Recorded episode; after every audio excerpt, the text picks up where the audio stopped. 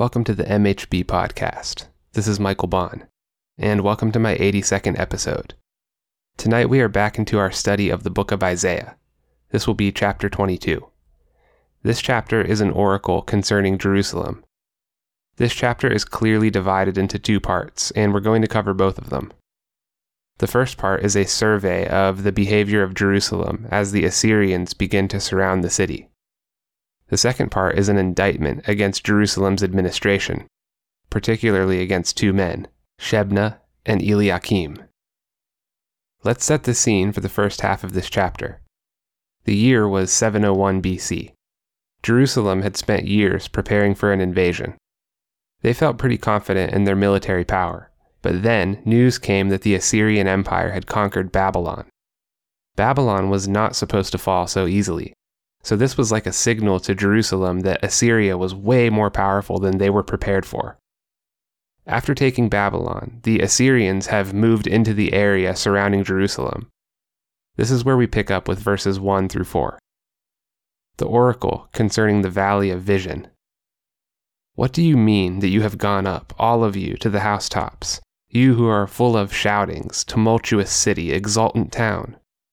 Your slain are not slain with the sword, or dead in battle. All your leaders have fled together. Without the bow they were captured. All of you who were found were captured, though they had fled far away. Therefore I said, Look away from me. Let me weep bitter tears. Do not labor to comfort me concerning the destruction of the daughter of my people. Notice in verse 1 how Jerusalem is referred to as the Valley of Vision. This is meant to show that Mount Zion has fallen from grace into something like a valley of shame. The appeal to vision suggests that Jerusalem is supposed to be a place that is spiritually insightful, but instead it has become possessed by a blind and reckless drive for present pleasure without regard for God. In these verses, we see a marked contrast between the attitude of the people in the city versus Isaiah's attitude. The people are rejoicing and jubilant. Isaiah is in despair. The people inside Jerusalem are most likely excited about the military preparations against Assyria finally being complete. They believe that they have rescued themselves from the empire. But Isaiah knows better. Isaiah knows that the Assyrians are on the move outside of Jerusalem and conquering all of Judah's fortified cities. Notice in verse 2 how it says, Your slain are not slain with the sword or dead in battle. This means that most of Judah's army outside of Jerusalem are surrendering when they see the Assyrians approach. They are being captured without a fight because they can see for themselves that the cause is hopeless. The partying and the revelry that is occurring inside Jerusalem is quickly going to die away when they too realize what's going on outside of their defenses. Let's look at verses 5 through 8. For the Lord God of hosts has a day of tumult and trampling and confusion in the valley of vision a battering down of walls, and a shouting to the mountains. And Elam bore the quiver, with chariots and horsemen, and Kir uncovered the shield. Your choicest valleys were full of chariots, and the horsemen took their stand at the gates. He has taken away the covering of Judah. This passage reveals to us that the invasion is the work of God, and he is using it as a judgment against his people. We see two different nations named here Elam and Kir, this suggests that Assyria's invasion force was made up of an international contingent of mercenaries, archers from Elam and foot soldiers from Kir. Also, notice the dramatic change of attitude. Before the army surrounded the city, the people of Jerusalem were rejoicing because their defenses had finally been completed. Jerusalem had built this ring of armed towns to protect the city. But now they can see that all of their fortified outposts have been destroyed and their Judean soldiers have been captured. The fullness of jubilant shouting has been replaced by the fullness of enemy chariots. This is why verse 8 says, He has taken away the covering of Judah. Let's move on to verses 9 through 11. In that day you looked to the weapons of the house of the forest, and you saw that the breaches of the city of David were many. You collected the waters of the lower pool, and you counted the houses of Jerusalem, and you broke down the houses to fortify the wall. You made a reservoir between the two walls for the water of the old pool. But you did not look to him who did it, or see him who planned it long ago. The House of the Forest was a storehouse for arms. It was part of the palace complex. Remember, a major part of Jerusalem's army was positioned outside of the city, and these soldiers surrendered to Assyria and deserted the people who were inside the city. So now these citizens are calling for arms from the royal armory to protect themselves against the anticipated invaders. Instead of repenting and calling on God, Jerusalem's government decides to take frantic action to prepare the city for the incoming siege. Walled cities usually had two walls with a space in between. This allowed for defenders to have the open space they needed to overcome attackers who had penetrated the outer wall.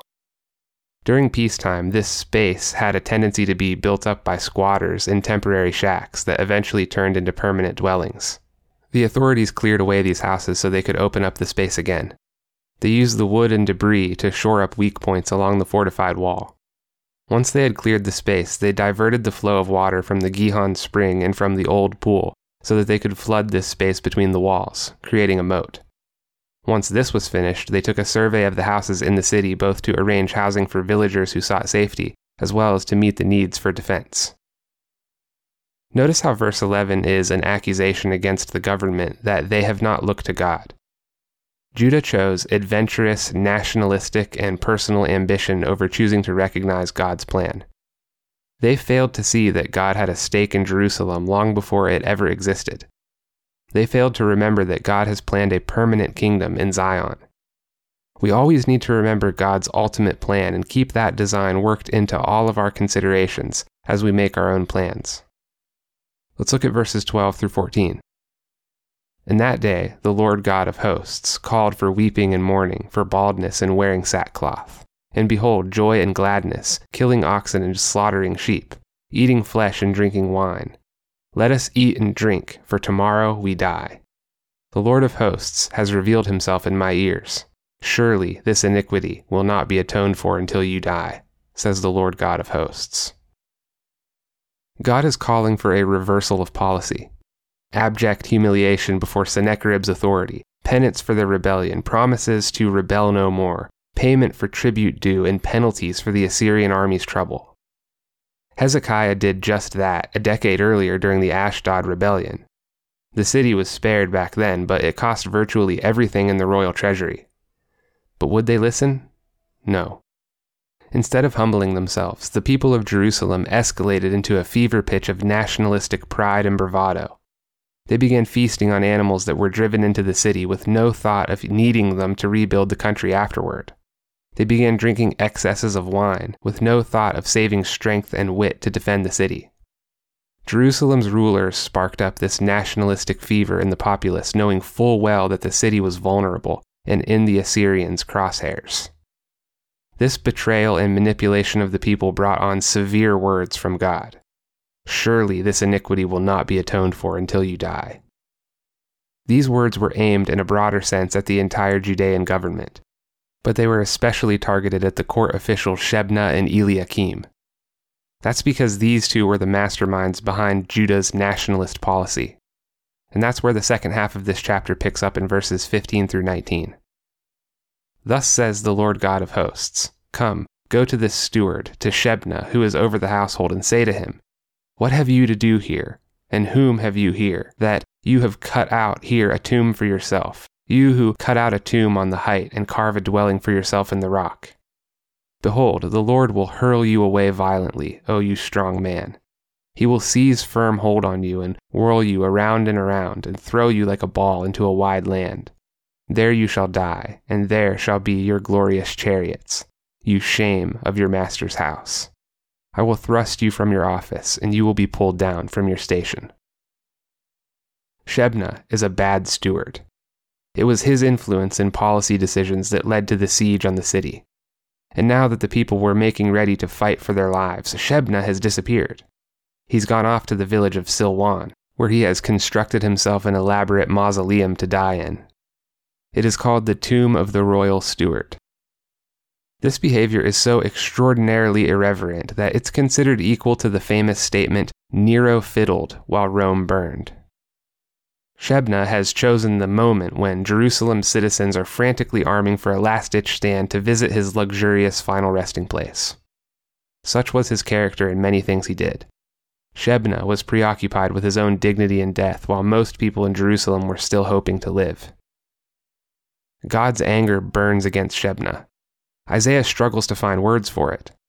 Finally, he concludes that God will throw him out like a ball into open country. Here, Shebna will die with his chariot, useless, alone, meaningless, and without rank, a disgrace to the royal house he served. What else did Shebna do to bring God's wrath upon him? Shebna took immense pride in his position as steward. His pretentiousness is obvious from his prominent tomb. But he exploited the poor for his own gain. Maybe his worst mistake was being so arrogant that he refused to admit when he was wrong. He would rather watch the city burn to the ground than repent and turn to God. So God deems him no longer fit to be steward. Let's pick up with verses 20 through 25. In that day I will call my servant Eliakim, the son of Hilkiah, and I will clothe him with your robe, and will bind your sash on him, and will commit your authority to his hand. And he shall be a father to the inhabitants of Jerusalem and to the house of Judah. And I will place on his shoulder the key of the house of David. He shall open, and none shall shut, and he shall shut, and none shall open. And I will fasten him like a peg in a secure place and he will become a throne of honor to his father's house. And they will hang on him the whole honor of his father's house, the offspring and issue, every small vessel, from the cups to all of the flagons. In that day declares the Lord of hosts, the peg that was fastened in a secure place will give way, and it will be cut down and fall, and the load that was on it will be cut off, for the Lord has spoken. Eliakim is chosen and given an opportunity to take Shebna's office. He's installed with all the pomp and circumstance of a new prime minister. He's given a tunic, a sash, and a key to the royal house. Eliakim's roles include being a father to Jerusalemites and Judeans.